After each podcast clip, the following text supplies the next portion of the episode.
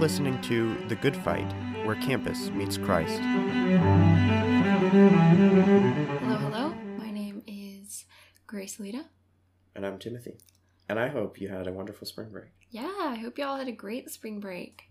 Um, I sure did. So what about you, Tim? Did you have a, a great spring break I, as well? I did. I did. It was not as relaxing until the end, but I got more sleep than I normally do. Woo!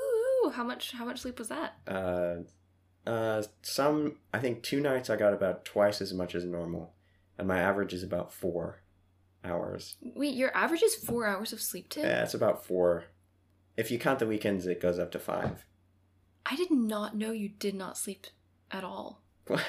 What do you mean? Four hours is some. Four hours is a terrible amount of sleep. Timothy Kinnaman. No, it's Everyone a... listening, please shame him. It's only half of the recommended amount. Yeah, it's literally half of the recommended amount. How are you alive? Why would you do that to yourself? Do you know, I like how you're scolding me, and Jonathan sleeps like less than I do, so. Um, I scold him too. Wow. Okay. Well, today we're going to be talking not about sleep at all, but we'll be continuing our conversation from last week um, about um, Christians and other religions. And this week we're going to be talking about the church and state, basically. Right, which is where we left off last week. Yeah, which is where we left off. So last week we kind of dabbled a little bit in, in kind of what should a Christian interaction with other religions be um, when it comes to, you know, a political state. And then now we're actually going to be talking more about that. Um, mm-hmm. I think it'll come up as an example, I think, in, in our conversation.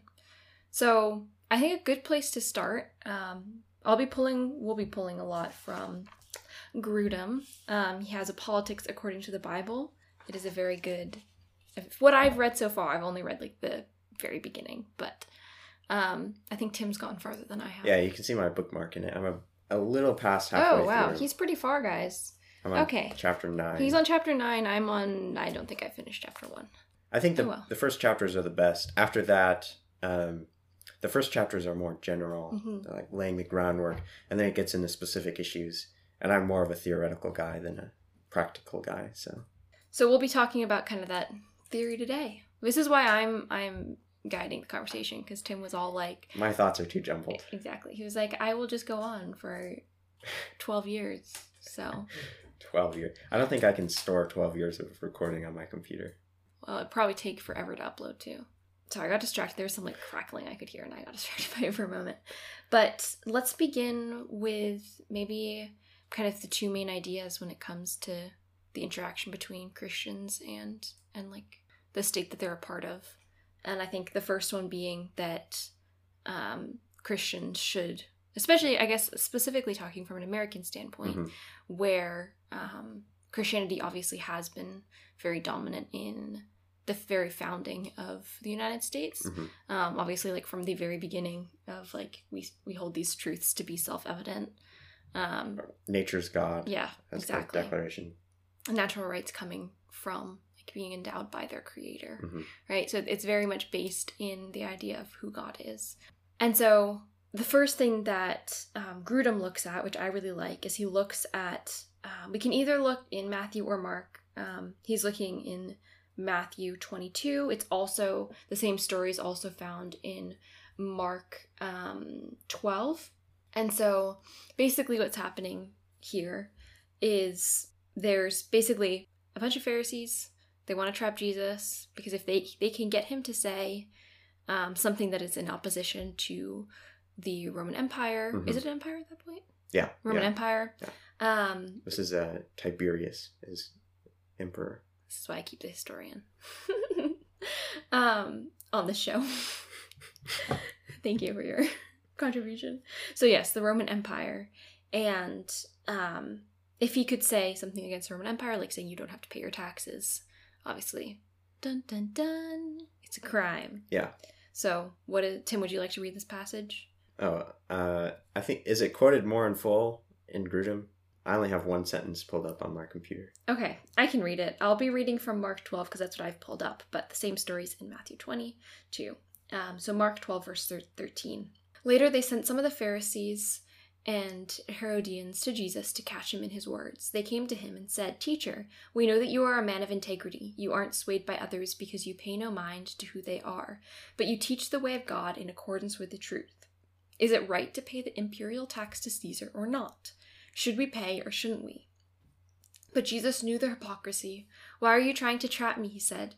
"Bring a denarius and let me look at it." They brought a, they brought the coin, and he asked them, "Whose image is this, and whose inscription?" "Caesar's," they replied. Then Jesus said to them, "Give back to Caesar what is Caesar's, and to God what is God." And they were amazed at him. And so... we talked a little bit last week, didn't we, about kind of the heresy that the Jews would have seen in paying this tax, right? Because of the inscription on the coin. Oh, yes, Dei yeah. Dei filius. Um, which, if you'd like to translate... Well, son of the divine, right? Calling Augustus yeah. a god. Exactly. Which is obviously heretical. Right. um, and so I think, I mean, that really speaks volumes to the situation that Jesus was put in. Mm-hmm. Um, and Grudem writes about this, and he says, like, this is a remarkable statement because Jesus shows that there are there are to be two different spheres of influence, one for the government and one for the religious life of the people of God. Such some things, such as taxes, belong to the civil government, aka the things that are Caesar's, and this implies that the church should not try to control these things. On the other hand, some things belong to people's religious lives, the things that are God, God's, and this implies that the civil government should not try to control those things. Um, and so obviously what Grudem goes on to say is that obviously Jesus does not specif- specify a specific list. yeah, it's not a, a huge yeah. laundry, I mean, laundry list there. Honestly, a bullet point list would be nice. but um, that's not what he gave us. But instead he did give us this this distinction. Um, yeah, Tim, what are your thoughts on that? Well, I think, first of all, context is very important here. And just looking at the, I think as you read, they were looking to trap him in his words, mm-hmm. right? So it's already this like cat and mouse game of, of logic where they're kind of setting up a false dichotomy. And I think that's, uh, it's just brilliant. Like, Jesus, what a genius. And then on as far as the distinction goes, I think one of the, I think what this verse is more explicit about is that your loyalty isn't only to God, right? And this is something we see in Romans thirteen.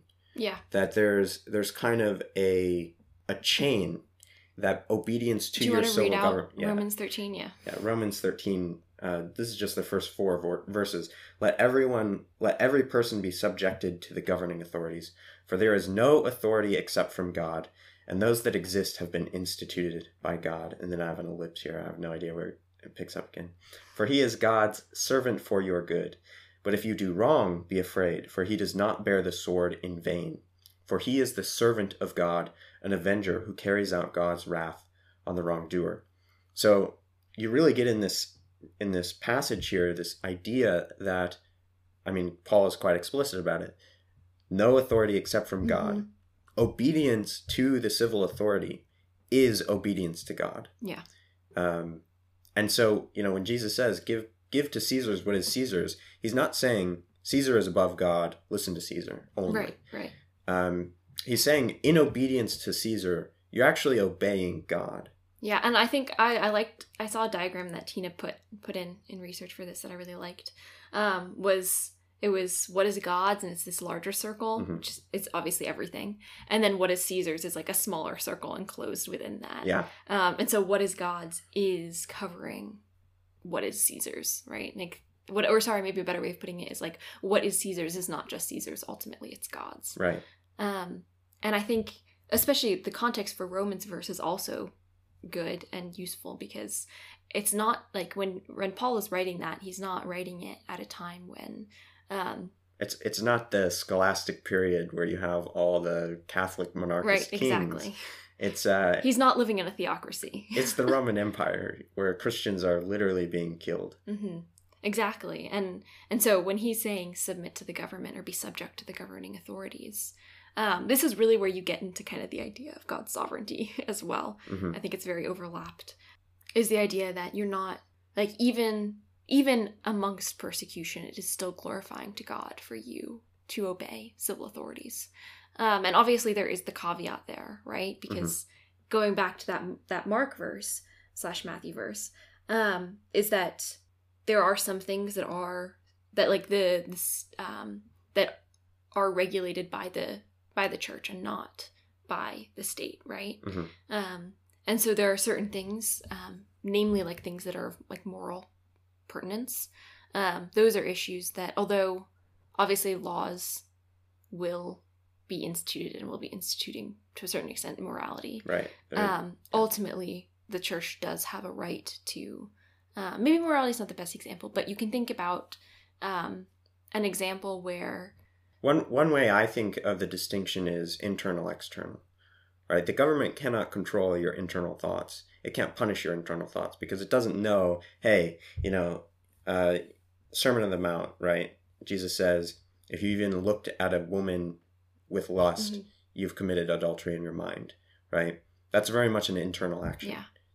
The government can't regulate that action, nor can they punish that, because there's just no way for the government to know what's going on in your mind. Well, and beyond that, too, if the government were to say it's a le- like like in Romans, um, if the government said it is legal for you to worship worship God, and if you do, we will like you'll be you'll be punished. Mm-hmm. Um, Christians do not have to. you know, obey that, right? Like right. They don't have to cease gathering um, or cease worshiping God in public um, because... Because it's directly contrary to what God commands right. in Scripture. Exactly. And I think that's that's a key key distinction.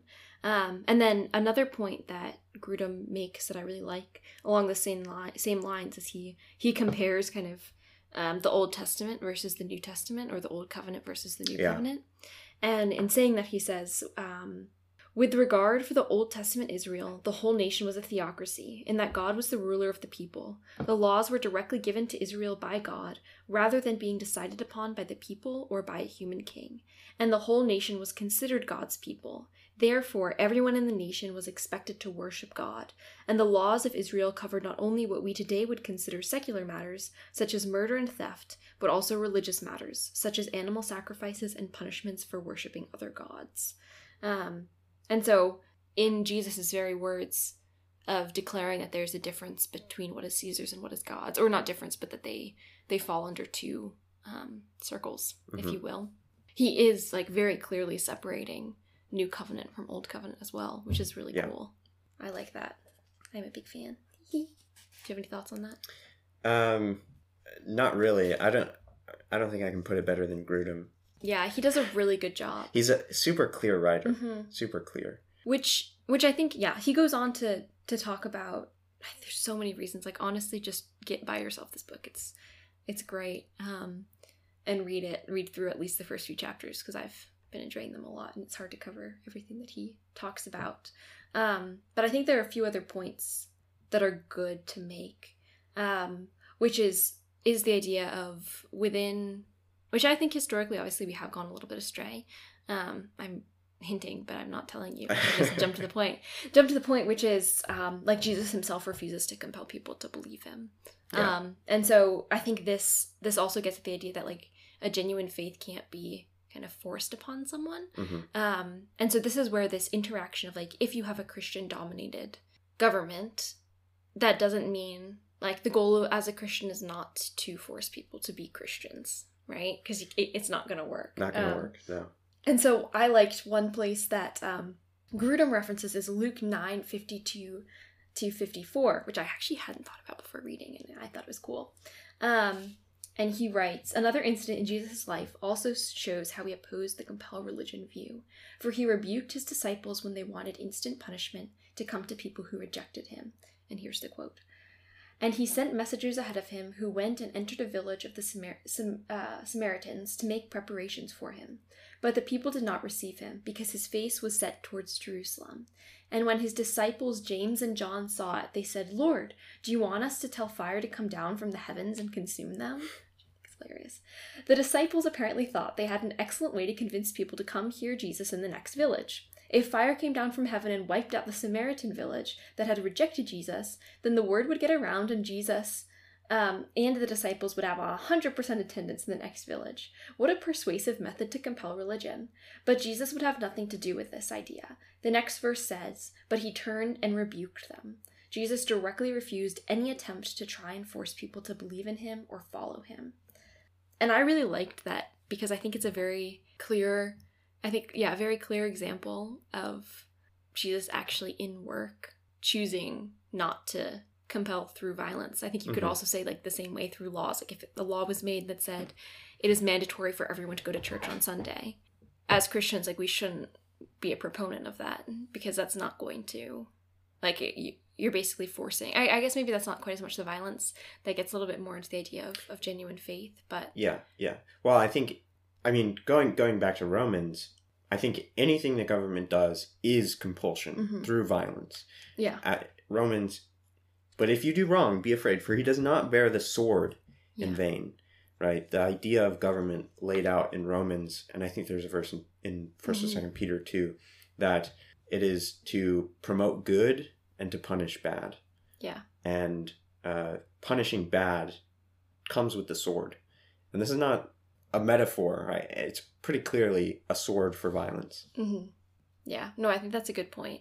Um It also kind of gets at, I think, a common fear nowadays, specifically in, in America. Um, obviously, it's different in other countries, especially countries where um, Christianity is per- persecuted.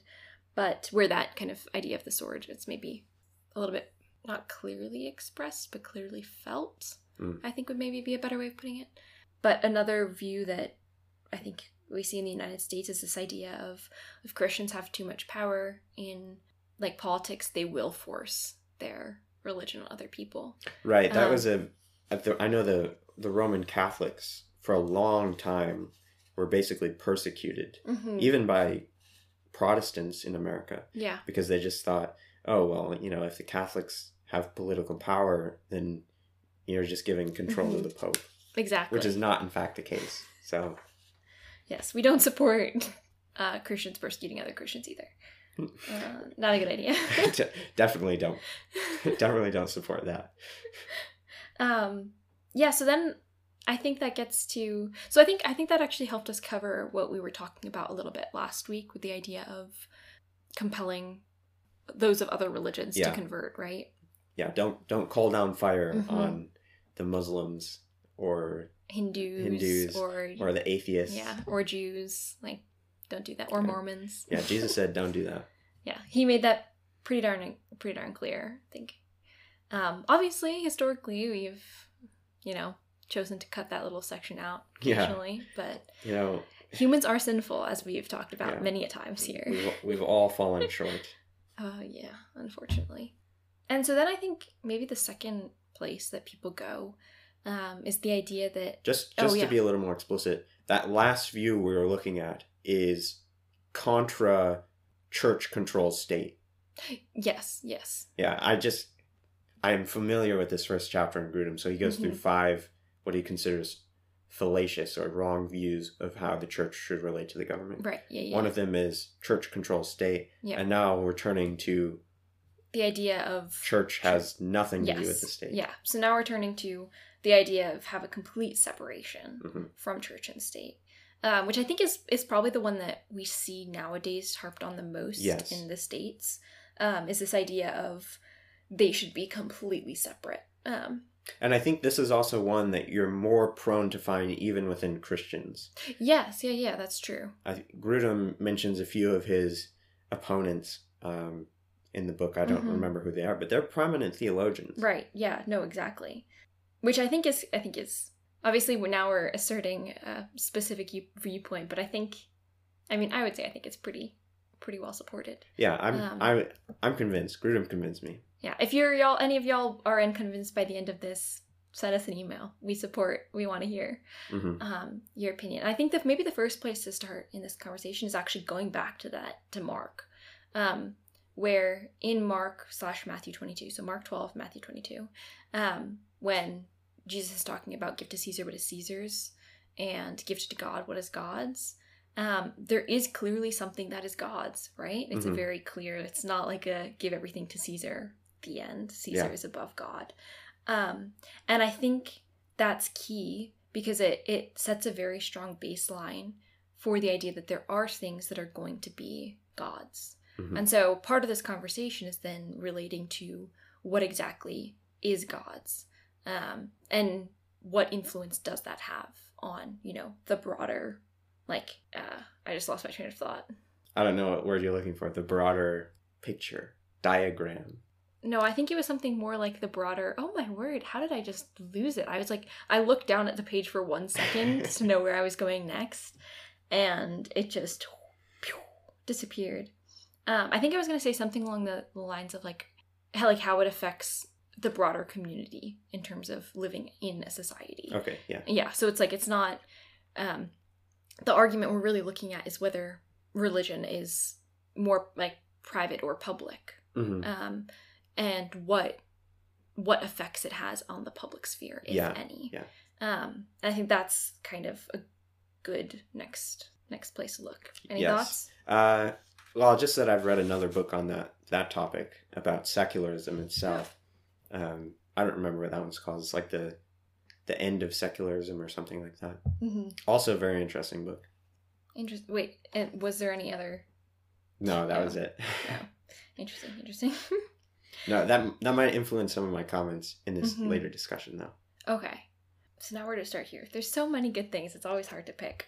I think, so Grudem is, is kind of, he's looking specifically about, oh, I found the part that I wanted to go to. But he's he's talking kind of more directly towards the American government, obviously, mm-hmm. being an American. Right. Um, and living within the United States. And one of the parts that I really liked, actually there's two of them. The first point that he has Um, is that saying that kind of they should, like, religion and the government should have no interaction with one another. Um, and he's he's kind of approaching this and saying one of the first things is that it, like, saying that fails to distinguish the reasons for a law from the content of a law, um, which I thought was a good good distinction to make. Um, and so one of the first things that he says is, uh, such exclusion religion arguments are wrong. Uh, oh, wait, this is kind of going off of actually a previous conversation about marriage. I don't know if I want to read all of that. That's kind of hard to summarize. Yeah, don't don't quote too much. Yeah. Um, we did promise some Daniel last week. Wait, so. did we? Oh, we did. Yeah, and I, I know Grudem uses Daniel in that section. He does? I'm fairly certain. Yeah, because he talks about how Daniel influenced the Babylonian Maybe government. Before or after. There's a lot to summarize. Which was, you know, the Babylonian... Oh, I found it. Yeah, yeah, yeah. yeah. You want to just read it? Oh, sure. Yeah, we can just, yeah, that sounds good. Um, and so this is under the subheading, Biblical Example of God's People Giving Counsel to Rulers. Mm-hmm. Um, he says, the Bible gives several examples of faithful believers who give clear witness to government officials about how they should govern. The prophet Daniel told King Nebuchadnezzar of Babylon, the most powerful ruler of the world, in about six hundred B C, O king, let my counsel be acceptable to you. Break off your sins by practicing righteousness and your iniquities by showing mercy to the oppressed, that there may perhaps be a lengthening of your prosperity. In the New Testament, John the Baptist rebuked Herod. Oh, now he's going on with another example. Yeah. Um, should I keep reading it? Or... Uh, it's up to you. It's up to you. Uh, Herod the Tetrarch, a civil governor under the Roman Empire, for Herodias, his brother's wife, and for all the evil things that Herod has done. Certainly, John's rebuke of all evil things included many acts that Herod had done as a governmental ruler. I don't think that was quite what I wanted. Oh, well, we promised Daniel. We so did promise Daniel. There's your dose of but Daniel. But there, there is other places where he... Well, you said you had two, so what was the second one? The second one that I wanted to... Yeah, the second one I wanted to mention was the idea of morality, um, and Christian morality, which I think I have hinted at a little bit earlier mm-hmm. and last week.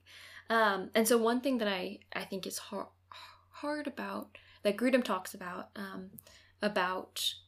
kind of once again separating separating religion and government, is that it removes, like, from government God's teachings about good and evil. Yes. Um, going back to Romans, which yeah. is, by the way, one of my mm-hmm. favorite verses. I've said it again and again, but um, it the, the state exists, servant for your good, mm-hmm. to promote good, but also bearing the sword, an avenger who carries out God's wrath on the wrongdoer. Yeah. So punishing evil. Yeah.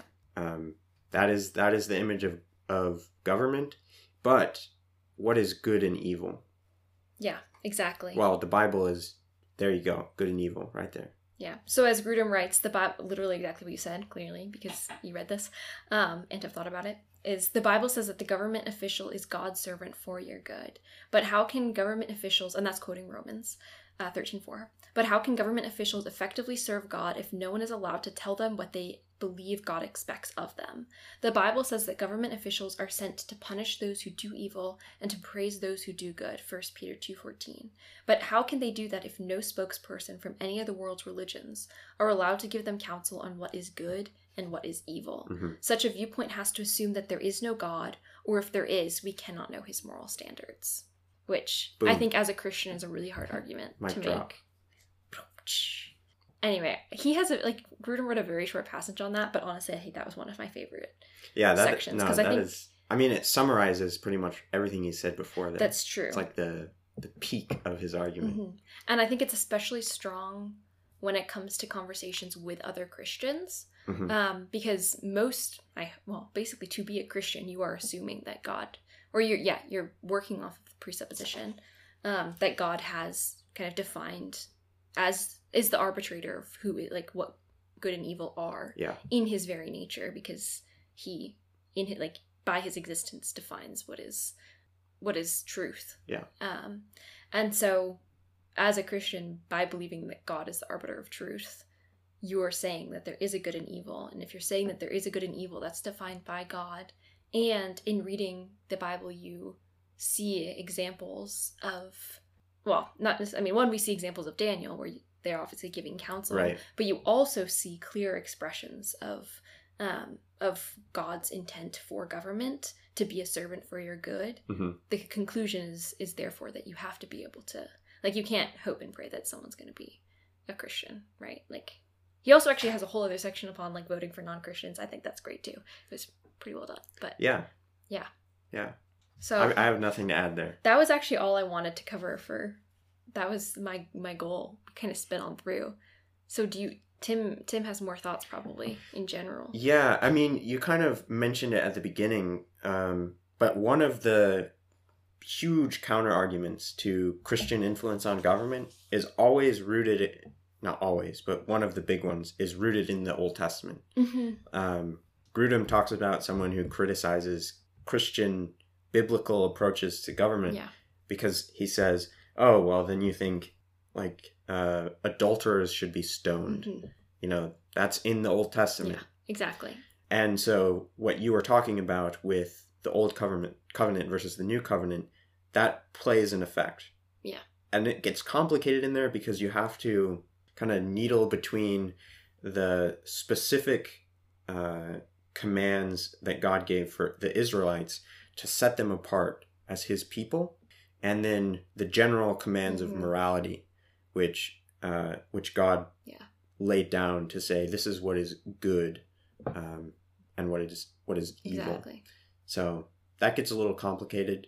Um, but in general, I think you can derive most of biblical morality from the New Testament. Mm-hmm. I think Jesus does a great job between the Sermon on the Mount, um, what are the greatest commandments, you know, I think those two moments give you a very mm-hmm. clear picture of what Christian biblical yeah. morality really is. And, you know, it's that's not separate from the Old Testament, mm-hmm. right? Jesus c- quotes the two greatest commandments. Yeah, exactly. Um, it's just, it's a way that you can derive the general principles out of the specific commands of the Old Testament, the Old Covenant. So that's one thing. My favorite example, I think my, one favorite example... maybe to give to illustrate the point um is that one of the, the Old Testament laws is that you should have a fence around all four corners, like all four sides of your top of your roof. Mm-hmm. um and you're like, why in the world? Clearly I'm not gonna have a I'm not gonna have a fence around the top of my roof. Like, why would I ever do that? Unless maybe you have like a widow's peak, is that what it's called, a widow's perch or something like that, um on the top of your house. But most people don't anymore. It's mm-hmm. mostly a Victorian house thing and houses by the sea. um And so you're like, that's kind of weird. But if you look at the historical context for it, generally when you had get like visitors come and stay at your house, they'd get to sleep on your roof. It was a very nice place. Mm-hmm. Um, and so what did you want to put around the the four sides of your, your house? Um, you wanted to put a fence so that your visitors wouldn't accidentally roll off their top of your house in their sleep. Um, and so obviously what we don't take as Christians is that specific law to have a fence on your roof. But what we do take is the idea behind it, which is that you should be, like, you should have hospitality to your guests. You should provide for them. Um, and you should be, like, generous. And um, that means that, like, it maybe, yeah, it could mean putting them, like, having a nice, safe place for them to sleep. Um, and mm-hmm. providing food for them and things like that. Um, where those are the principles we take from it, but not the specific law itself. Number two, you mentioned secularism, right? Mm-hmm. And I think one of the really big things for me is looking at the danger of saying, what happens when Christians are either excluded from telling the government oh, what is yeah. good and bad, or when they self-exclude themselves. Mm-hmm. Um, and actually, to turn to um, the research that... Did, did Tina do this research? I believe Tina did this one, yes. Okay, well, we might be wrong. No, actually, I know Tina did because Faven did the last one. Okay, it doesn't always trade off like that, though. No, but... Because remember what Faven wrote overlapped with this, and then we were talking about it oh, last week. Yes. And we're like, ah. Oh. Okay. Yeah. So Tina, in her research, she she turned a lot to this um, theologian. I, I'm unfamiliar with him. His name is Jonathan Leeman. But he sounds, the stuff he's writing sounds very similar to Grudem. Mm-hmm. There might be a little discrepancy, um, but in general, I like what he says. Um, and one of the things, this is unrelated to secularism, um, but no. this is just going off of what we were talking about in general. He says, God does not authorize governments to do whatever they wish. He does not authorize them to redefine marriage or the family. No government is, in quotes, above the demands of these verses. Mm. Finally, he does not authorize governments to prosecute crimes against him, such as blasphemy or false worship, or to criminalize every sin imaginable, such as adultery or homosexuality. Some room for debate in there. Indeed, it would seem governments must tolerate false religions so long as they cause no direct harm to human beings. Um, and then he, he quotes in Genesis, um, which is commonly viewed as when God speaks to Noah, the, this beginning of um, God's commands about civil government, where he says, whoever sheds the blood of man, uh, his blood shall be shed by man, right? Therefore, not by God. So he quotes that here as um, justification for kind of a million harm principle, uh, yeah, government exactly. stops harm from other people kind of deal. So that's one thing. If you have anything to say about that, go ahead, because I'm going to look for this other quote. Um... I actually don't really. I apologize. Um, hard to keep, fill up the gap. But yeah, I think, I mean, he does, this author, um, when I was reading through it, I think he was very strongly kind of appealing to um, a million conception of, mm-hmm. of like um, harm, like millions harm principle. Uh, very similar in the sense of what it, like, he's really getting into kind of even a deeper question that I think can still be debated among Christians, I think is debated among Christians, which is then what is the role of a government to begin with? Mm-hmm. Um, and so he's taking a specific stance. Grudem, I guess I haven't gotten far enough to know if Grudem takes a very He does specific, take. Okay. He takes specific stances on everything. Oh, well, I'm not surprised by that. Um, so I don't personally know Grudem's stance because I haven't gotten that far in the book yet.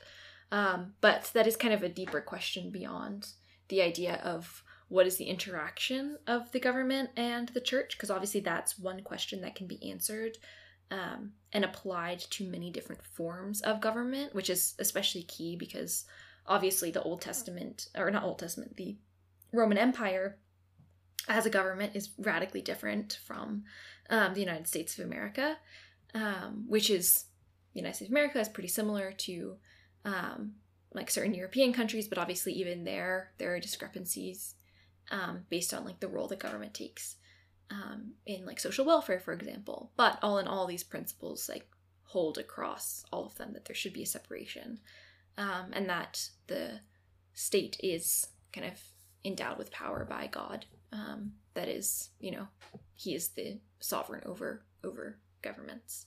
Um, and so then like the further question to ask that I guess we haven't really gotten into today, but that he's appealing to is the idea of um, What what is the role of government then? What should it be? Mm-hmm. Which I think is a deeper question. That is, yeah. And it it also gets a lot more debate.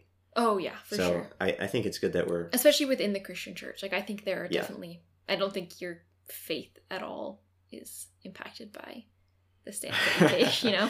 No, definitely not. Like, uh, definitely not. It's a it's a very secondary issue. It just yeah, has sure. major implications on how we actually engage with the world. Which is why Christians disagree on politics. Like, mm-hmm. this is why there are Christians who are kind of all over the political spectrum. And, and Grudem takes a very, very hard stance on that one. Really? So, he does? Oh, yeah. Just wait until you get to, like, chapter three or four. Okay. Haven't gotten there yet. He's quite explicit about it. Interesting. Interesting. Okay. What was your second, your third point? Uh, so this second point is actually the quote um, comes from another author here. He wrote for, he wrote an, an article on the Gospel Coalition. His name is Donald Williams. And he says, secular education is an oxymoron. The harder education tries to be secular, then the more it becomes secularist.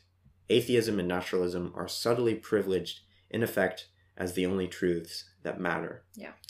And this is what I wanted to, this is why I brought up that other book I had read, because that was very much what it talked about, is um, there's this general view in society um, that secular is a free space, mm-hmm. right? That everything can come equally and influence the way people think, the way people yeah. act, the way government forms laws and influences society.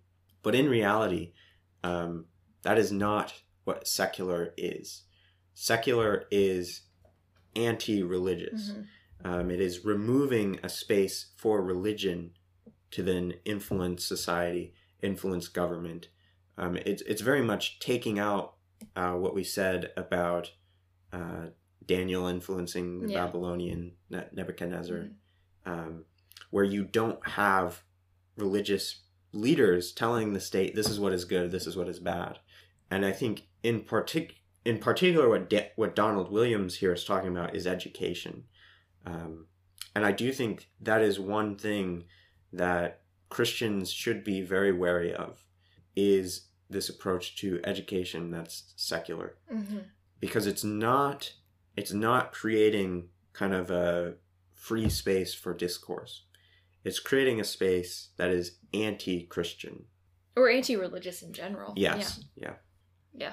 Which I think is especially pertinent to Christians, because we do have a commandment by God that, like, specifically when it comes to being a parent, um, part of your responsibility that's been kind of entrusted to you by God mm-hmm. is to raise up your children. Yeah. I just read um, uh, Grudem's chapter on that oh, the other day. Nice.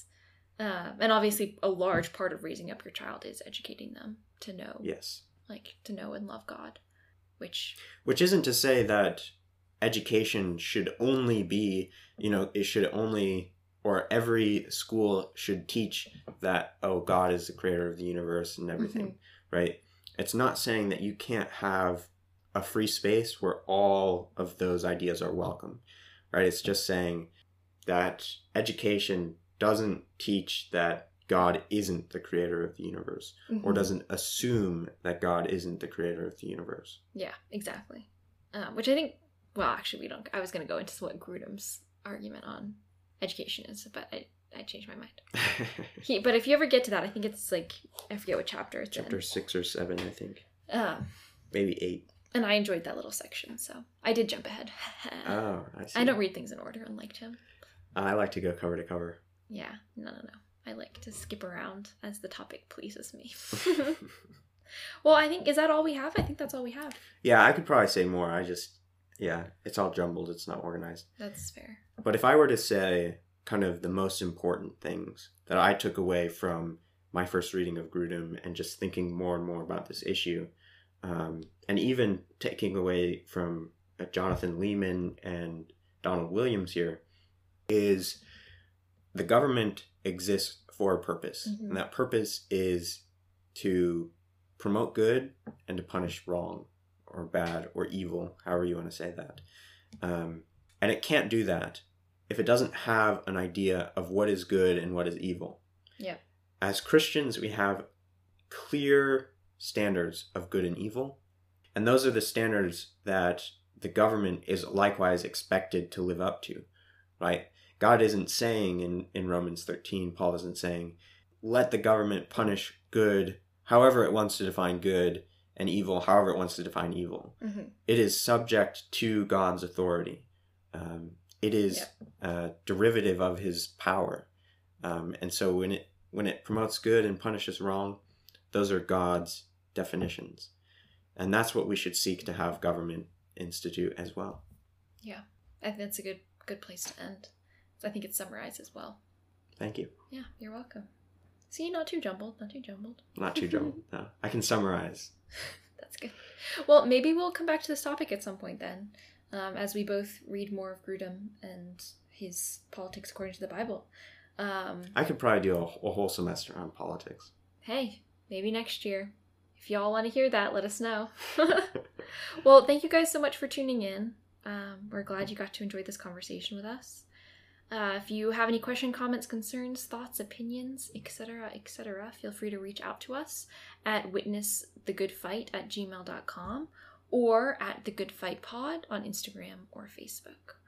Yeah, we look so forward to interacting with you soon. I know Tina always gets mad at me for sidetracking at the very end of episodes, but Grace Alita has been picking the nail polish off of her fingers this whole time, and there's a little heap of it over on the table, and I think it's it's so funny. Is it worth noting? Uh, it was a little distracting to me that whole time. Oh, I'm sorry. I was My I was apologies. proud of you that you were able to recite that whole email thing while doing it. I have many skills, uh, many talents. If you would like to learn my tips and tricks on uh, multitasking while picking off gel nail polish, because that is the improper way to remove it, but I'm too lazy to do it the proper way, so I'll hurt my nails in the process. Um, feel free to reach out to us on any of the platforms aforementioned. Yeah. See you next week. See you next week. Bye.